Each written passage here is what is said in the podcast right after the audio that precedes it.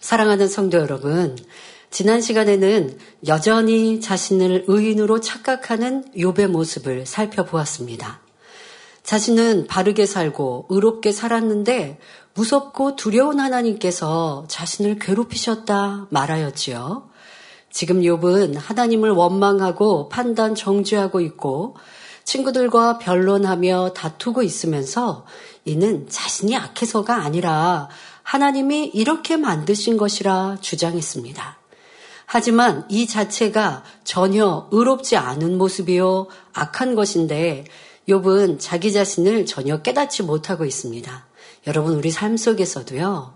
상대가 막 악으로 나오는 사람이 있습니다. 뭐 혈기를 바라고 또 변론하기 좋아하고 자기를 주장하고 엉뚱한 걸 막 주장하는 사람이 있으면 그런 사람과 대화하다 보면 나도 답답해져서 목소리가 커지기도 하고 다툼이 일어나기도 하고 짜증을 내기도 합니다. 자, 그럴 때 여러분들은 무엇라 생각하십니까? 아, 나는 짜증내고 싶지 않은데, 나는 악하지 않은 사람인데, 저 상대방이 자꾸 변론하고 자기를 주장하니까 나도 어쩔 수 없어서 대화하다 보니까 목소리가 커졌고 혈기가 났다고 그러시면 변화 안 됩니다. 상대가 악하든 자기를 주장하든 큰 소리를 내든 나는 그의 영향을 받지 않아야 아버지 하나님은 선하다, 의롭다 하시는 겁니다. 그러면 엉뚱한 것을, 잘못한 것을 고집하고 주장한 사람이 있으면 어떡합니까? 그래서 욥기강에 계속 말씀드리고 있잖아요. 그런 경우 권면하되, 진리의 말로, 옳은 말로 권면하되, 대화하되, 상대가 들으려 하지 않고 자기를 영 주장해서 점점 대화하다가 큰 소리가 나고 다툼이 될 것 같으면 그냥 입을 다물고 물러서라 말씀드렸잖아요. 그런데 왜 물러서지 못하십니까? 내가 물러서면 내가 진 것 같고요. 그러면 상대방이 자기가 주장하는 게 맞다고 착각해서 더 그럴 거니까 상대방이 더 기고만장할 거니까 내가 그걸 보기 싫어서 끝까지 다투면서 주장하는데 아무리 다퉈봤자 상대방이 변화되지도 않고 내가 잘못했어 이렇게 하지 않더라는 것이죠. 그러니 욥이 지금 하나님을 원망하고 자기는 옳다 하는 것처럼 나의 삶 속의 모습 속에도 하나님에 대해선 그리하지 않았어도 사람에 대해서 나도 여전히 이리하고 있구나. 이게 바로 내 의고 변화되지 못하는 이유임을 알아야 합니다. 이렇게 자기를 주장할 때는 눈이 가리워 비지리를 발견하지 못하고 참된 의와 선을 깨닫지 못합니다. 우리는 자기를 정확히 볼 수 있어야 합니다. 그러기 위해서는 하나님께서 옳다 하시는 참된 의가 어떠한지 알아야 하며 오직 진리를 기준하여 자기를 살펴야 하지요. 오늘도 말씀을 통해 참된 의가 무엇인지 깨달으심으로 나 보기의 의가 아니라 하나님 보시기의 의를 이루는 모든 성도님들 되시길 바랍니다. 의인이 먼저 되어야 하지 않겠습니까? 그런데 의인이라 한다면 당연히 진리의 66권의 모든 말씀을 기쁨과 감사로 지켜 행하는 것입니다. 그런데 이 말씀을 우리 삶에 대입을 할 때 내 생각으로 이건 오라라고 하면 이건 자기 의가 된다고요. 하나님의 말씀의 선과 진리와 사랑으로 내 삶과 모든 일들을 대입해야 자기 의가 아닌 하나님의 의를 이루는 사람이 되는 겁니다. 더더욱 하나님 나라를 이룰 때, 교회를 이루어 나갈 때, 여러분들의 각 기관과 선교회와 연합회와 교구와 또 영원과 교회의 모든 일들을 결정하며 이루어 나갈 때는 사람의 의가 아니라 사람의 감정이 아니라 하나님이 기뻐하시는 선과 진리, 사랑 그 속에서의 때로는 어떠한 공의로움도 있어야 하는 것입니다. 그렇지 않으면 사람의 의가 돼서 하나님께서 우리와 함께 하실 수 없음을 우리는 정확히 깨달아야 합니다. 그래서 오늘 말씀이 나는 어떤 일들을 결정할 때, 어떤 일들을 평가할 때, 옳다, 그르다 할 때, 내 의로 하고 있는가, 하나님의 의로 하고 있는가, 하나님의 의로 바라보고 말하고 있는지 생각해 보시고, 또 아버지 하나님이 기뻐하시는 참된 의인이 되어집시다. 본문 욥기 27장 3절에 나의 생명이 아직 내 속에 완전히 있고 하나님의 기운이 오히려 내 코에 있느니라 욥은 말합니다. 앞서 2절에서 욥은 내 의를 뺏으신 하나님, 내 영혼을 괴롭게 하시는 전능자를 두고 맹세한다고 해놓고 갑자기 왜 이런 말을 하는 것일까요? 욥은 지금 자기가 죽어가고 있는 사람이 아니라 아직도 말할 수 있는 강함이 있음을 표현하고자 하는 것입니다. 또 하나님이 주신 영혼의 기도 자기에게 머물러 있다고 주장합니다. 이는 욥의 말을 들은 친구들이 욥에게 어떤 태도로 나올 것인지 알므로 미리 방어를 하기 위한 말입니다. 예를 들어 상대가 허무맹랑한 말을 할 때 듣고 있던 사람이 야, 너 제정신 아니구나. 점점 이상해진다고 생각했더니 아예 돌아버렸구나 하며 상대의 말을 들으려 하지 않습니다. 이와 마찬가지로 시간이 갈수록 친구들이 욥의 말을 듣지 않으니 욥은 이런 친구들에게 자신이 온전하여 바른 말을 하고 있고 내가 그렇게 바른 것을 주장하고 있다라고 표현하고자 지금 말하고 있는 것입니다. 지금 욥도 내가 하는 말을 친구들이 영 들으려고 하지 않고 또 이후의 말도 그렇게 안 들을 것 같으니까 무시해버릴 것 같으니까 지금 아직 나에게는 생명이 있고 하나님의 귀가 있어서 내가 지금 하는 말이 틀린 말이 아니고 옳은 말이다라고 지금 먼저 깔아놓고 있습니다. 하나님이 자기 의를 빼앗았고 영혼을 괴롭게 한다는 표현까지 지금 욥은 그 앞서서 했지 않습니까? 자, 그러면 이 말을 들은 친구들이 어떻게 나오겠습니까? 아마 벌떼같이 일어나지 않겠습니까? 너는 이제 상대할 사람이 못 된다 라고 하며 아예 욥의 말을 들으려 하지 않을 것입니다. 그러니 욥의 입장에서는 앞으로도 계속 하나님이 나쁘다는 표현을 하려고 하니 친구들이 아예 들어주지 않으면 무슨 소용이 있겠습니까? 그래서 욥은 자기 의사를 충분히 전달하기 위한 방편으로 친구들을 집중시키기 위해 이 말을 하는 것입니다. 자, 그러면 욥이 친구들의 마음을 모은 뒤 어떤 말을 하는지 살펴보겠습니다. 욥기 27장 4절에 결코 내 입술이 불의를 말하지 아니하며 내 혀가 괴후를 바라지 아니하리라 말합니다. 국어 사전을 살펴보면 불이란 의리, 도의, 정의 따위의 어긋남으로 정의하고 있고 괴훌은 간사스럽고 교묘함 또는 교묘한 속임수로 정의되어 있습니다. 그런데 욥이 생각하는 불의는 없는 것을 있는 것처럼 말하는 것입니다. 또 욥이 생각하는 괴율은 불의보다 더 악한 것으로 사실이 아닌 것을 사실처럼 조작하여 행동으로 옮기는 것을 말합니다. 욥은 그동안 친구들과 교제를 하는 중에 그들의 입술에서 불의와 괴울이 나오는 것을 보았기 때문에 친구들을 신뢰할 수 없었습니다. 그런데 욥은 자기 스스로를 볼 때 남을 속이거나 거짓으로 조작한 적이 없기에 내 입술이 불의를 말하지 않고 괴유를 바라지 않겠다 표현하고 있습니다. 그러나 영적으로 보면 욥은 지금까지 너무나 많은 불의를 말하고 행해 왔습니다. 하나님 편에서 보면 오래 참지 못하는 것도 불이요. 미워하는 것도 불이지요. 그런데 욥은 남이 나를 미워하면 나도 같이 미워하는 것. 누가 나를 때렸을 때 나도 같이 때리는 것은 불의가 아니라고 생각합니다. 왜? 내가 그러고 싶지 않았는데 상대가 먼저 해서 나도 거기에 대응을 한 것 뿐이지. 그러니 나는 악하고 불의한 자가 아니라고 말하죠. 누가 나를 속이지 않으면 나도 속이지 않는다. 누가 나를 때리지 않으면 나도 때리지 않는다. 즉, 내 편에서 먼저 상대에게 피해를 주지 않으면 된다는 것입니다. 친구들과의 관계에서도 상대방이 먼저 욥을 자극하며 건드렸기에 욥도 같이 악한 말로 대응한 것이니 이는 불의가 아니라고 생각했던 것입니다. 왜냐하면 욥은 육적인 사람이었기 때문이지요. 물론 구약 시대에는 눈에는 눈으로 이에는 이로 갚아주는 것이 율법이었습니다. 가령 누가 내 눈을 빼면 나도 상대의 눈을 빼고 누가 내 일을 부러뜨리면 나도 상대의 일을 부러뜨립니다. 그런데 하나님께서 이러한 율법을 주신 것은 인간의 완악함 때문이었습니다. 구약시대에는 성령이 오시기 전이므로 사람의 힘으로 마음의 할례를 할 수 없었습니다. 그러니 하나님께서는 사람이 감정을 가지고 자신이 피해를 입은 것 이상으로 보복하는 것을 방지하기 위해서 엄격한 규제를 하셨던 것입니다.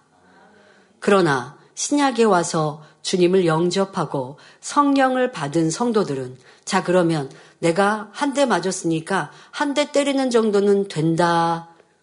진리로 말씀하셨나요? 아니죠. 원수를 갚지 말고 사랑하라 하셨습니다. 자, 이러한 말씀을 우리가 볼 때 얼마든지 마음으로 이해할 수 있고 또 자원하여 행할 수 있는 것이죠. 그러기를 성령을 보내주신 이 신약 시대 우리에게는 그러하기를 바라시는 겁니다. 오른밤을 때리면 왼밤도 돌려달라 하신 이런 사랑이요. 예수님께서 먼저 십자가의 희생을 통해 본을 보이시고 마음에 성령을 보내주셨기 때문에 가능한 일이죠.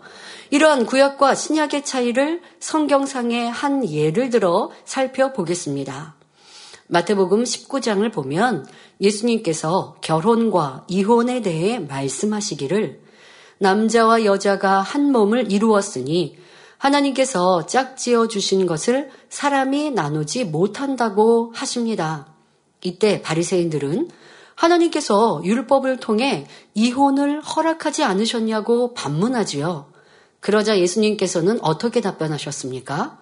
마태복음 19장 8절에 모세가 너희 마음의 완악함을 인하여 아내 내어버림을 허락하였거니와 본래는 그렇지 아니하니라 말씀하십니다. 하나님께서는 남녀가 결혼하여 부부가 되었으면 변함없이 사랑하며 행복하게 사는 것을 원하십니다.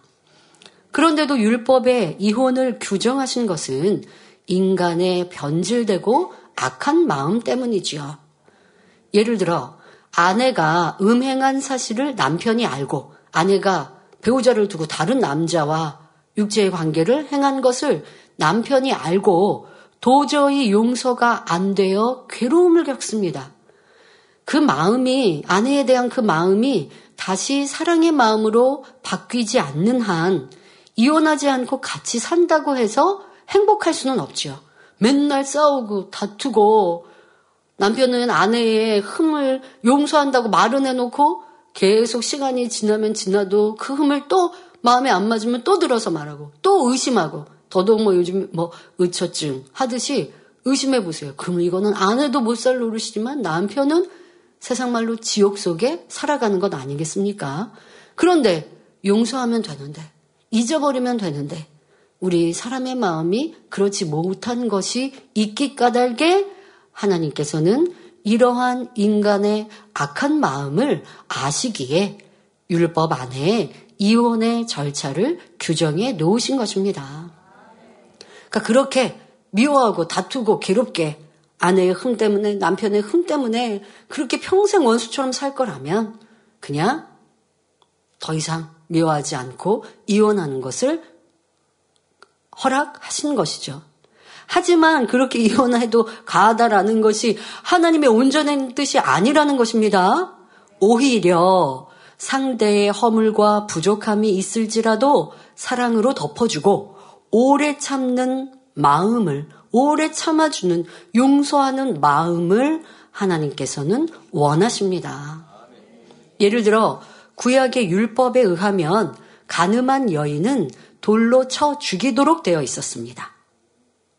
여인이 가늠하면 그것이 드러나면 함께 마을 사람들이 돌로 쳐 죽이도록 그렇게 기록되어 있습니다. 그런데 동정녀 마리아와 동침을 하지 않고 결혼을 약속했던 요셉은 어떠했습니까? 마리아가 자신과 동침하지 않았음에도 잉태한 것을 알았을 때 이는 분명 가늠했다라고 밖에 생각 못하는 일입니다. 자, 그런데 어떻게 했습니까? 율법대로 행해야죠. 하나님 율법에 말씀하셨으니까 율법대로 행해야죠. 자, 그런데 율법대로 처리하지 않았다는 것입니다. 요셉은 의로운 사람이라 도리어 마리아의 이러한 상황을 알고 그저 드러내지 않고 가만히 끊고자만 하였습니다. 아유, 내가 돌로 쳐서 죽이라고 하는 율법대로 정죄하지 않았어도 주변 사람들에게 흘리거나 말하거나 하는 것도 아니고 드러내지 않고 가만히 끊고자 한 것은 이제 당연히 하나님의 뜻이 부정한 여인을 아내로 취하는 것은 원치 않으시니 이제 가만히만 끊고자 하는 것. 이렇게 보면 율법을 어긴 것 같죠. 율법보다 더한 사랑. 바로 아버지 하나님의 선과 사랑과 용서를 가진 요셉이었다는 것입니다. 하나님께서는 바로 이러한 마음을 원하시며 이것이 하나님이 옳다 하시는 의인 것입니다. 여러분, 우리는 이러한 말씀으로 우리를 변화시켜야 합니다. 그러면 손해볼 것도 많을 것 같죠? 악한 사람이 나를 괴롭혀도 나는 용서만 하고 맨날 당하고만 있으니까요. 하나님이 갚아주신다니까요. 하나님이 갚으시면 더 큰 축복이 임한다니까요. 그런데 하나님께서 역사하시지 않고 내가 맨날 평가하고 내가 맨날 어, 이렇게 심판하고 요셉이 동정녀 마리아를 율법대로 내어줬으면 아, 율법이 그리하라고 했으니까 율법도 율법에 넘어서서 한 거 아니잖아요. 율법대로 그렇게 했으면 그러면 요셉은 하나님 앞에 의인이라 하나님 앞에 이러한 큰 위치에 들어갈 수 없어요. 그러나 율법을 명백히 알지만 율법에 적용한 것이 아니라 하나님의 마음, 사랑으로 행하셨다는 것, 이 얼마나 아름답고 대단한 마음이십니까? 그러니 예수님의 육의 아버지로 선택될 수 있었던 것이지요. 예수님께서 이 땅에 오셔서 사랑으로 율법을 완성하신 후에는 원수도 사랑하라 말씀하셨습니다. 예수님께서 십자가의 사랑으로 우리 죄를 대속해 주셨고 이를 믿는 이들에게 성령을 보내주셨습니다. 성령께서 깨우쳐 주시면 빛이신 하나님의 마음을 이해할 수도 있고 우리 마음을 진리로 변화시킬 수 있습니다. 하나님께서 율법에 담아주신 사랑을 깨달아 중심에서부터 순종하여 행할 수 있는 것입니다. 구약시대에는 인간의 힘으로 마음의 할례를 할 수가 없었지만 신약시대에는 성령이 마음 안에 오심으로 성령의 도움을 받아 마음의 할례를 할 수 있습니다. 그러면 능히 용서할 수 있고 양보할 수 있으며 희생하고 섬길 수 있습니다. 성령 안에서 사랑, 희락, 오래 참음, 화평, 오래 참음, 자비, 양성, 충성, 온유, 절제의 열매를 맺을 수 있지요. 흔히 타고난 성격은 고치기 어렵다고 말하지만 성령의 도우심을 받으면 성격을 변화시키는 일이 어렵지 않습니다. 이스라엘 지도자 모세는 감정을 이기지 못하고 사람을 죽이기까지 하였지만 하나님의 능력으로 변화되어 온유함이 지면의 모든 사람보다 승하다는 인정을 받았습니다. 예수님의 제자 요한은 불같은 성격이었지만 주님의 사랑을 닮아가면서 사랑의 사도가 되었지요. 이처럼 하나님의 은혜와 능력이 임하고 성령의 도우심을 받으면 우리는 성격도 변화되고 어떤 사람도 용서할 수 있으며 원수도 사랑할 수 있습니다. 그러니 이제는 하나님의 말씀을 지켜 행하는 것이 어렵고 힘들다 하지 말고 나도 변화될 수 있다. 기필코 의인 되리라 다짐하며 노력하는 모든 성도님들이 되시길 바랍니다. 하나님께서 구약에 율법을 주시고 눈에는 눈에 이런 말씀을 주셨고 사람이 그 완악함으로 내가 받은 피해보다 더 많이 행할까봐 이러한 율법으로 최소한의 길을 주셨다라는 말씀을 대하고 또 요배의 의로움 내가 남을 때리지 않았는데 상대가 나를 때렸어요. 그러면 나도 그만큼은 갚아주는 것이 악이라고 생각하지 않았던 것. 근데 저도 사실 굉장히 의로운 사람이었습니다. 진리 안에 배웠고 성장하다 보니까 내가 온전히 다 행하지 못해도 그 진리의 잣대로 상대방을 평가하고 보죠. 그런데 은사 집회 때 증거하고 있는 하나님의 선하신 뜻, 이 말씀을 들었던 90년대에 저는요, 제 가슴을 치면서 아버지 하나님, 제가 악한 사람입니다. 제가 악한 사람입니다. 라고 고백하며 기도했었던 기억이 납니다. 왜요? 저는 누구를 내가 먼저 때리거나 누구를 해코지하거나 내가 거짓말로 무슨 남에게 피해를 주거나 내 유익을 구하는 일은 없었습니다. 그만큼의 최소한의 진리는 쫓아갔어요. 그런데 내가 그렇게 안 했는데 상대가 나에게 해를 끼친다. 그러면 내가 뭐 싸우고 다투지는 않아도 저는 그 사람을 피하고 그 사람과 상종 안 하고 이것이 제가 하는 의였습니다. 선이 아니죠.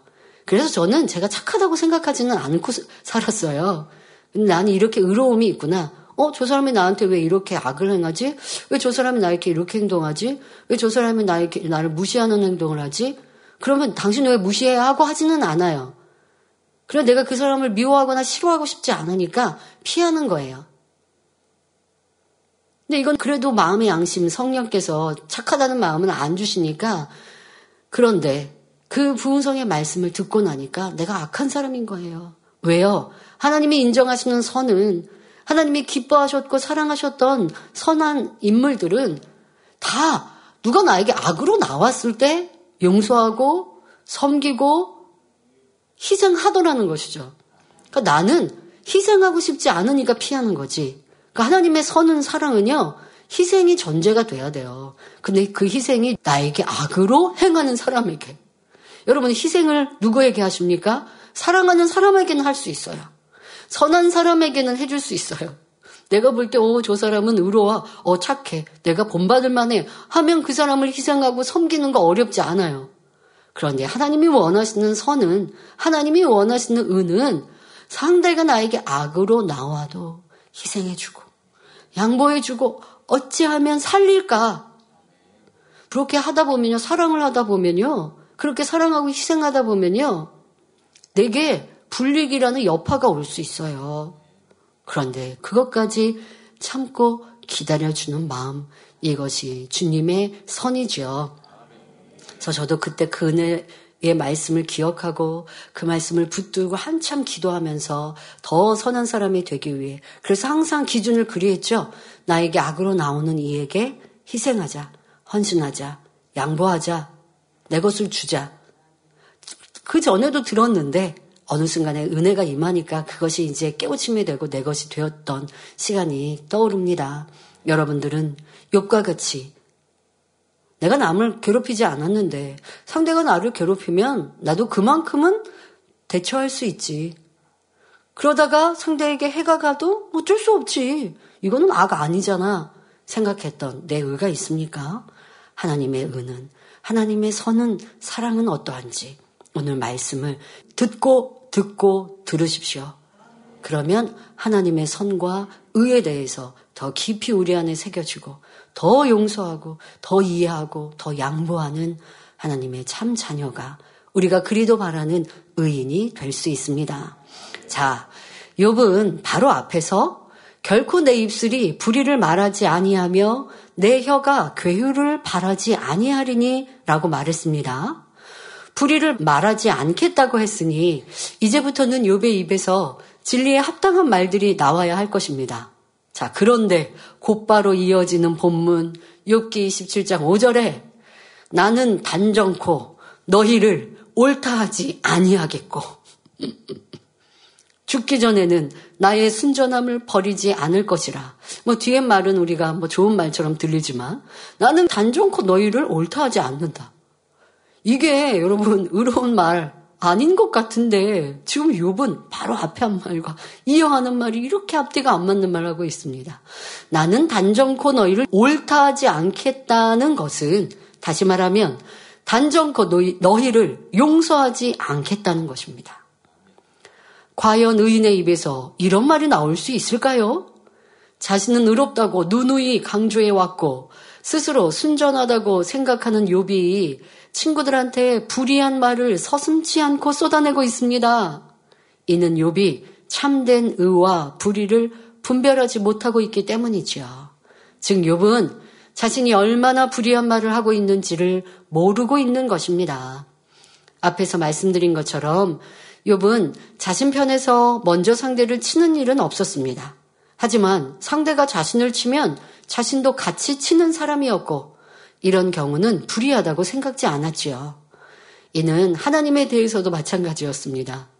욥은 하나님 편에서 먼저 자신을 힘들게 하고 괴롭게 하셨으므로 나의 의를 빼앗으신 하나님, 나의 영혼을 괴롭게 하시는 전능자라는 말을 거침없이 했고, 그러면서도 이러한 자신의 반응은 불이하지 않다 생각하고 있었습니다. 자신 편에서 먼저 누군가를 친 일이 없으니 자신은 의로운 사람이고 또 친구들 앞에도 자신은 사실만을 말한 온전한 사람입니다. 그럼에도 친구들이 자기를 나쁘다고 하니 그들을 결단코 옳다고 인정하지 않겠다고 결론을 내리고 있는 것입니다. 욥과 친구들은 모두 육적인 사람들이었기 때문에 진리의 기준으로 보면 양쪽 다 옳지 않습니다. 영과 영이 만나면 이해만 있고 오해가 없는데 육과 육이 대립하니 서로 이해할 수 없고 오해만 더해가고 있는 것이지요. 자, 그러면 영과 육이 만나면 어떻게 할까요? 영은 육의 사람을 이해할 것이고 품어줄 것이고 기다려줍니다. 그런데 반대로 육의 사람이 영의 사람을 오해하고 서운해합니다. 육의 사람과 영의 사람을 만나도요, 뭐 불화가 일어나진 않죠. 왜 영의 사람이 품어가니까.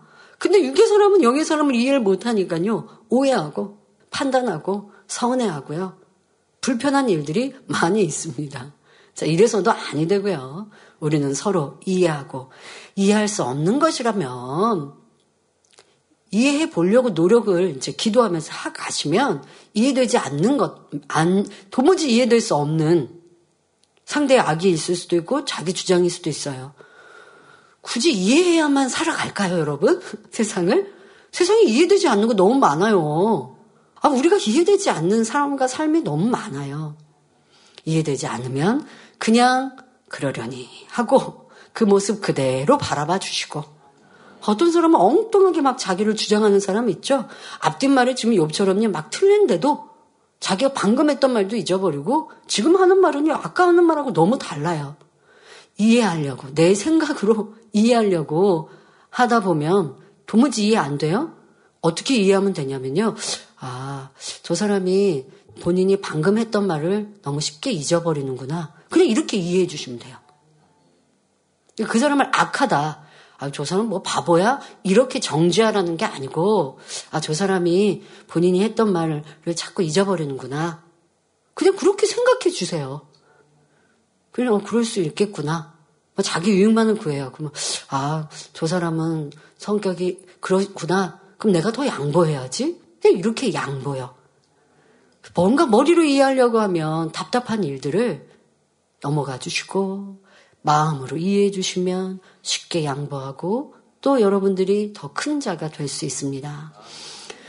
우리가 영으로 들어가기 전까지는, 즉, 육적인 것을 다 버리기 전에는 결코 자신을 옳다 할 수도 없고, 또 상대를 그르다 할 수도 없음을 알아야 합니다. 지금 말씀드린 대로 육을 가진 이상은 자꾸 오해하고 미워하고 불편하다고요. 그러니까 내가 육이 있는 이상은 여러분 스스로가 아, 나 아직 나 영으로는 못 들어갔지. 나도 알지. 하나님께서 나 의인이라고 하시지 않는다는 거 나도 알아. 나도 부족한 거 있어. 그런데 이거는 옳잖아. 이러지 말자고요, 우리. 여러분 그럴 때 많이 있어요. 누가 뭐 상대방이 나를 자꾸 이렇게 뭐 권면하고 지적하고 하면 아니, 나도 뭐 온전하다는 거 아니야. 그런데 이거는 그러면 안 되는 거 아니야? 그러니까 자기 자신에 대해서 그런 게 아니고, 뭐 상대방을 만약에 비판한다고 해봅시다. 뭐 어떤 일에 대해서, 어, 저러면 안 되잖아 라고 막 주장해요. 그러면 상대방이 진리로 권면하죠. 아니, 우리도 온전하지 않은데 뭐? 라고 만약에 얘기해 봅시다. 그러면은 그 말이 맞으니까. 나도 온전하지 않은데 상대방을, 아니면 어떤 일에 대해서 자꾸 평가하는 거, 말 그대로 그게 옳지 않으니까 뜨끔했어요. 뜨끔했으면 이제 비판하지 말아야 되는데 뜨끔하면 뭐라 그래요? 그래 나도 인정해 내가 운전하지 않은 거. 그런데 그러면 안 되잖아. 하고 또 말을 바꿔가지고 비판하죠. 성경은 그러지 말라 하십니다. 내 눈에서 들보를 빼내버리고 온전히 진리의 사람이 되어야만 상대의 티도 빼줄 수 있고 성령의 조명 가운데 옳고 그름을 바로 분별할 수 있기 때문입니다. 예수님께서 이 땅에 오셔서 복음을 전하실 때 오직 진리만을 전하셨습니다. 그런데 대제사장, 제사장, 서기관, 바리새인 등 율법을 잘 안다고 하는 사람들이 예수님을 핍박하며 결국 십자가에 못 박았지요. 왜냐하면 그들의 눈에는 예수님이 잘못된 것처럼 보였기 때문입니다. 그들은 행위적으로 율법을 지켰을 뿐 마음을 할례하지 않은 육적인 사람들이었기 때문에 바른 분별을 하지 못한 것이죠. 그러니 여러분 우리도 이런 부분들을 잘 대입해야 돼요. 내가 온전히 진리로 행치 않으면 내가 분별하는 분별이 틀리다, 틀릴 수 있다. 라고 생각해야죠. 자, 그리고 명백히 옳고 그름을 분별할 수 있는 일들도 있어요. 그런데 그것에 대해 분별했다고 해서 비방하고 비판하고 내가 심판자가 되지 말아야 하는 것이고요. 초대교회 당시 이방인 선교에 앞장섰던 사도 바울은 위대한 복음 전도자임에도 불구하고 육적인 사람들로부터 이단의 괴수라는 말을 들었습니다. 그들이 선과 허평과 진리 속에 머물렀다면, 그러니까 이렇게 비판하는 이들이 진리 안에 있었다면 다 이해할 수 있는 것인데, 이, 이 사도 바울이 행하는 걸 다 이해할 수 있는 것이에요. 그런데 자기 의와 틀에 갇혀 있고 악 속에 있었기 때문에 참과 거짓을 분별할 수 없었던 것입니다. 오늘날도 많은 사람들이 하나님의 말씀은 뒤로 하고 자기 나름대로 쌓은 학식을 바탕으로 장로의 유전을 쫓아 심판하고 정죄하는 경우가 있습니다. 특히 목회자나 성도를 가르치는 지도자들은 하나님 말씀을 분명히 이해하고 깨우쳐 신중하게 전달해야 합니다. 내가 잘못 이해하고 남을 가르친다면 소경이 소경을 인도하는 결과를 가져오기 때문입니다. 더더욱 진리 말씀을 내 안에 이루지 못하니까 깊이는 100인데 나는 10밖에 이루지 못하는 거에서 이 말씀을 가르치면 성도들이 가르치면 성도의 수준이 어느 만큼 갈까요? 그리고 그런 마음 내가 이루지 못한 진리 10밖에 안 되는 것으로 세상을 얼마나 많이 비판합니까? 정치, 경제, 사람들의 말, 뉴스 비판합니까? 그럼 그것을 듣고 있는 성도들은 맨날 비판자가 되고 있는 거예요. 참으로 안타깝지요. 우리 주의종들은 결코 그래서는 안 됩니다. 그러면 내가 진리를 온전히 지켜 행한 사람이라고 비판하라고 하셨습니까? 그런 이들은 더더욱 선을 쫓아 용서하고 이해하고 악한 말은 입에 내고 싶지 않을 것입니다. 그러니 듣는 여러분들도 무엇이 선이고 진리인지 분별을 정확히 하셔야죠. 성도들 간에도 함부로 판단 정죄하지 말고 오직 진리인 하나님의 말씀을 기준으로 참과 거짓을 분별할 수 있어야 하겠습니다.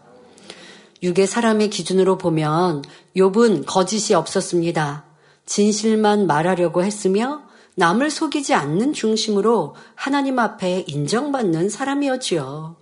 본문에서 죽어도 라는 표현을 사용하지 않고 죽기 전에는 순전함을 버리지 않을 것이라고 하는 말을 통해서도 욥의 진실한 성품을 알 수 있습니다. 여러분이라면 이런 말을 할 때 어떻게 표현할 것인지 생각해 보시기 바랍니다. 대부분의 사람들은 자신의 단호함을 표현할 때 나는 죽어도 못해. 나는 죽어도 거짓말 안 해. 뭐 아니면 진리를 수호할 때, 뭐 주님을 사랑한다고 할 때 내 목에 칼이 들어와도 나는 주님 배신 안 해. 라고 표현하는 사람들 많이 있습니다. 그러나 우리나라의 역사 속에서도 기독교가 들어오고 또 기독교 핍박이 있을 때 보면요. 장로든 뭐 전에 주기철 목사님에 대해서 말씀을 드렸죠. 교단에서도 신사 참배에 대해서 어 이거는 옳은 거다. 괜찮다. 우상 숭배 아니다. 라고 말하더라는 것이죠. 그리고 신사 참배를 하더라는 것이죠. 내 목에 칼이 들어와도 주님을 배신하지 않는다. 나는 주님을 생명같이 사랑한다. 라고 말하지만 그것이 거짓인 행함을 볼 수 있었습니다. 자, 여러분들의 삶에서 이런 표현은 이제 안 하시도록 오늘 말씀을 잘 들으시면 좋겠는데 나는 죽어도 그거 못해. 나는, 나는 죽어도 안 그랬을 거야. 뭐, 뭐 이런 표현 많은 사람이 합니다. 만일 이런 사람이 욥의 입장에 있다면 나는 죽어도 그러니까 욥은 나는 죽기 전까지라고 표현했는데 지금 보통 사람들의 표현을 빌리자면 나는 죽어도 순전함을 버리지 않을 것이다 라고 말할 것입니다. 자신은 정직하게 보이려고 이런 표현을 하지만 사실 이 말은 완전한 거짓말입니다. 사후세계도 모르는 사람이 죽은 후 무엇을 할 수 있겠습니까? 어느 누구도 죽으면 내 마음대로 할 수 있는 능력이 없습니다. 그러니 진실한 사람은 죽어도 라는 표현을 하기, 하지 않고 욥처럼 죽기 전에는 이런 표현을 하는 것입니다. 욥이 죽기 전까지는 순전함을 버리지 않겠다 말한 것은 자신의 진실함을 믿었기 때문입니다. 곧 자기는 진실 속에 거하는 온전한 마음을 가진 의인임을 표현하는 것입니다. 욥은 살아오는 동안 자기를 지켜 잘 다스렸고 정도를 쫓아 올바르게 행하였습니다. 친구들과의 논쟁에서도 먼저 상대편에서 말로 자기를 쳤고 다만 자기는 그에 대한 답변을 한 것뿐이므로 여전히 옳다 생각하는 것입니다. 눈에는 눈, 이에는 이로 대응하는 구약 시대이니 자기의 행위는 율법 안에서 옳다고 타당성을 주장하는 것이지요. 또 욥은 스스로 순전하다 말하고 있는데 이는 영적인 순전함과는 거리가 멀다는 것을 알아야 합니다. 영적으로 순전한 사람은 어떤 어려운 일이 닥쳐도 악을 바라지 않으며 그 안에서 기뻐하고 감사할 수 있습니다. 물론 욥은 육적인 사람들 안에서는 순전하고 정직한 사람이었습니다. 영적으로 볼 때는 악하지만 육적으로 볼 때는 다른 사람을 속이지 않았고 거짓말을 하지 않았으며 괴후를 부리지도 않았지요. 또 욥은 갑작스런 재난으로 재산과 자녀를 잃고도 하나님을 경배했습니다. 그러니 하나님께서도 욥기 2장 3절에 그와 같이 순전하고 정직하여 하나님을 경외하며 악에서 떠난 자가 세상에 없느니라라고 칭찬하셨지요. 욥이 중심의 악을 버린 상태는 아니었지만 구약의 기준으로 볼 때는 그 행함이 완전했고 행함으로 볼 때 완전했고 고아와 과부를 돌아보는 선행이 있었기에 순전하다 인정해 주신 것입니다. 그러나 하나님 편에서 온전히 순전하다 인정해 주시려면 행위적으로만 아니라 마음 중심의 악까지 버리고 마음의 영의 열매가 가득할 때라야 가능합니다. 욥은 하나님의 기준에서는 순전하지 않지만 하나님께서는 그의 행위적인 것에서 오름을 보셨습니다. 행위적인 것이라도 오름을 보셨기 때문에 욥을 온전케 하기 위해 즉 영의 사람으로 바꾸기 위해 이렇게 연단하시는 것입니다.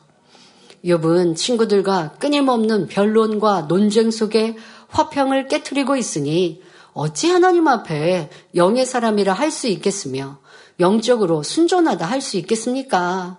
상대와 화목하지 않으면 결코 순전함이 될 수 없음을 알아야 합니다. 나는 화평하고 싶은데 상대방이 화평을 깨뜨려서 화평하지 못해 하시는 거 없어요. 화평함을 이루는 사람이라면 내가 용서하고 이해하면 되고 내 앞에서는 상대방이 화평을 깨뜨리지는 않죠. 뒤에 가서 뭐 비난을 하든 예수님께서도 예수님 앞에서 악한 이들이 어떤 이제 질문을 악한 의도를 가지고 질문은 했지만 예수님께서 그들의 중심을 아셔서 지혜로운 답변들로 그들이 더 이상 말하지 못하도록 이렇게 행하셨습니다. 그래서 예수님 앞에서 뭐 큰 소리 내고 화평을 깨지는 못해요. 뒤에 가서 죽이려고 하든 시시비비를 하더라도. 그러니까 여러분들이 내가 진정 순전하여 화평을 이루고자 하면 모든 사람과 화평함을 이룰 수 있습니다. 나만 옳다는 마음을 버려야 판단하거나 정죄하지 않고 누구와도 화목할 수가 있습니다. 아무리 내 의견이 상대보다 더 옳다 해도 그로 인해 화평이 깨어진다면 하나님 앞에서는 의롭다 인정받을 수 없습니다. 자기 보기에 의로운 것일 뿐 하나님께서 보시기에 의로운 마음이 아닌 것입니다. 요즘은 지구촌이라 할 만큼 지구상의 모든 지역이 서로 연결되어 있지만 여전히 개개인의 지식이나 교양이 다르며 각 나라마다 풍습이 다르고 가치관도 다릅니다. 그러니 자신의 기준으로 내가 옳다, 내가 교양이 더 있다 하거나 자신과 상대가 다르다고 상대는 틀렸어 하지 말아야 합니다. 만일 상대가 배움이 적어 언어 구사가 부족하다면 그 입장에서 이해하고 섬겨 주어야 하지요. 그러지 않고 상대를 무시한다면 이는 교만입니다. 하나님께서는 우리의 학력이나 육적인 재능을 평가하시는 것이 아니라 마음을 얼마나 영으로 일구었는지를 평가한다는 사실을 명심해야 하겠습니다. 나는 상대의 학식이나 겉모습을 보고 저 사람은 나보다 부족하다 생각했지만 하나님께서는 상대의 선한 마음을 보시고 나보다 더 높이 평가하실 수 있습니다. 그러니 우리는 빌립보서 2장 3절에 오직 겸손한 마음으로 각각 자기보다 남을 낮게 여기라 하신 말씀을 기억하여 모두를 섬기며 화평을 이루는 순전한 사람이 되어야겠습니다. 결론을 말씀드립니다. 사랑하는 성도 여러분, 오늘은 욥이 생각하는 불의와 괴율, 순전함과 하나님께서 생각하시는 것이 너무도 다른 것을 깨달을 수 있었습니다. 이렇게 우리의 삶 속에서 내가 옳다 고집하여 하나님의 의를 쫓지 못하는 것이 무엇인지 찾아 돌이켜야 합니다. 예를 들어 도무지 용서하지 못하는 사람이 있으십니까? 아직도 싫고 이해되지 않는 사람이 있어서 외면하거나 상대의 잘못을 기억하며 정죄하는 일은 없으십니까?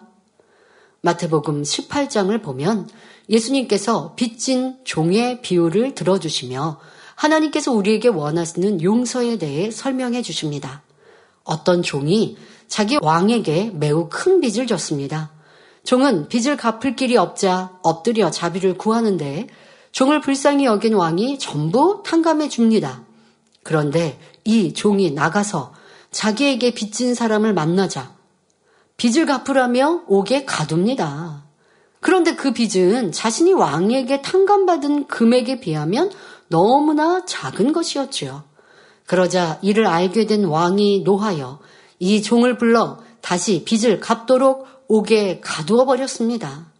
예수님은 이 비유를 들어 우리가 남을 용서해야 하는 이유를 깨우쳐 주시며 마태복음 18장 35절에 너희가 각각 중심으로 형제를 용서하지 아니하면 내 천부께서도 너희에게 이와 같이 하시리라 말씀하셨습니다. 만일 하나님께서 우리를 극률이 여기시고 모든 죄를 사해 주지 않으셨다면 우리는 모두 지옥에 떨어져 세세토록 고통받아야 합니다. 그러나 독생자 예수 그리스도를 믿음으로 값없이 용서받고 구원을 얻었으니 우리도 마땅히 상대를 용서하고 극률이 여겨야 하는 것입니다. 이것이 용서에 대한 하나님의 의입니다. 그런데 여러분도 상대를 용서할 때 하나님의 의가 아니라 내 의로 용서의 한계를 두고 있지는 않은지 생각해 보십시오. 그러므로 우리는 사랑으로 율법을 완성하신 주님을 닮아 참된 의를 이루고 진정한 용서와 사랑을 베풀 수 있어야 하겠습니다. 요한복음 14장 21절에 나의 계명을 가지고 지키는 자라야 나를 사랑하는 자니 나를 사랑하는 자는 내 아버지께 사랑을 받을 것이요 나도 그를 사랑하여 그에게 나를 나타내리라 말씀하셨습니다. 그러므로 하나님을 사랑하는 마음으로 모든 계명을 온전히 지켜 행함으로 여러분의 삶 가운데 의인의 축복을 받아 누리시기를 주님의 이름으로 축원합니다. 할렐루야 전능하신 사랑의 아버지 하나님 이 시간 기도 받는 모든 성도님들 위해 안수하여 주옵소서. GCN 방송과 인터넷과 화상을 통해 기도받는 지 교회와 지 성전 그리고 전 세계 하나님의 자녀들 위에도 시공간을 초월하여 역사하여 주시기를 원합니다. 믿어지는 믿음을 주시고 부정적인 생각과 의심의 세력을 물리쳐 주옵시며 모든 시험 환란도 물리쳐 주옵소서.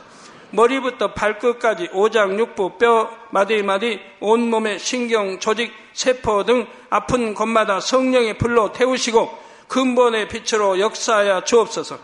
예수 그리스도의 이름으로 명하노니 원수마귀 사단 모든 질병 균 연약함아 물러가라 빛이 여임하라 모든 불친 난치병도 성령의 불로 태워 깨끗하게 역사하여 주옵소서.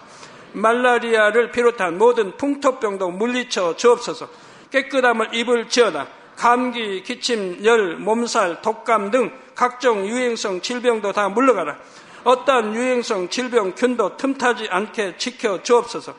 위암, 폐암, 간암, 유방암, 자궁암, 대장암, 피부암 등 각종 암과 에이즈, 백혈병, 뇌졸중, 고혈압, 저혈압, 심장병, 폐병, 위장병, 당뇨, 부인병, 피부병, 갑상선, 질환과 모든 염증도 깨끗게 하여 주옵소서. 소아마비, 중풍, 관절염, 디스크도 온전케 하여 주옵소서. 요통, 두통, 신경통을 비롯한 모든 통증은 사라질지어다. 간질, 자폐증, 우울증, 조울증, 노이로제 등 모든 정신질환도 물러가라. 모든 마비된 것도 풀어지고 일어나 걷고 뛸지어다. 눈도 잘 보이게 하옵시고 귀도 잘 들리게 하여 주옵소서. 소경은 눈을 뜨고 기머거리는 들으며 벙어리는 말할지어다. 각종 사고 후유증도 깨끗게 하시고 부러진 뼈도 붙여 주옵소서. 화상 입은 것도 온전케 하옵소서. 화기야 물러가라. 열도 물러가라. 아버지 흉터도 나지 않게 역사해 주시기를 원합니다. 마약을 비롯하여 각종 약물과 독극물 중독도 깨끗함을 입을 지어다. 죽은 신경과 세포가 살아나며 죽은 자도 살아나게 하여 주옵소서. 잉태어 축복도 주시기를 원합니다. 잉태 축복을 받으라 예수 그리스도의 이름으로 명하느니 원수마귀 사단을 하늘 공중 곳에 잡은 악의 영들아 물러가라. 그의 사자들도 물러갈지니라. 이 땅의 악한 영, 더러운 영, 거짓되고 간사한 영, 이간질하고 미혹하는 모든 어둠들은 물러가라. 모든 흉악의 결박을 풀고 어둠아 물러가라. 빛이여 임하라. 아버지 하나님 부르짖어 기도할 수 있는 능력을 주시고 죄를 버리고 성결될 수 있는 능력을 주옵소서. 영혼이 잘됨 같이 범사에 잘되게 하시고 가정의 복음화도 이루어 주시길 원합니다. 한 주간도 모든 사고와 재앙으로부터 지켜주시고 불통이 없는 형통한 삶을 살 수 있도록 축복해 주옵소서. 성령의 불담으로 천군 천사와 주님의 불꽃 같은 눈동자로 모든 하나님의 자녀들과 가정, 일터, 사업들을 지켜주시기를 원합니다. 학생들에게 지와 명철을 더하시고 공부도 할 수 있는 뜨거운 마음과 열정도 더하여 주옵소서. 마음과 생각을 세상에 빼앗기지 않도록 지키시고 하나님을 뜨겁게 사랑하는 학생들로 축복하여 주옵소서. 하나님의 자녀들이 먹으나 마시나 입으나 무엇을 하든지 하나님 앞에 영광 돌리는 삶이 되게 축복하여 주시기를 원합니다. 나는 하나님을 만났노라 체험했노라 응답 받았노라 축복 받았노라 간증하는 입술이 되게 역사하여 주옵소서. 아버지 하나님 감사합니다. 홀로 영광 받으옵소서. 우리 주 예수 그리스도의 이름으로 기도하옵나이다. 아멘.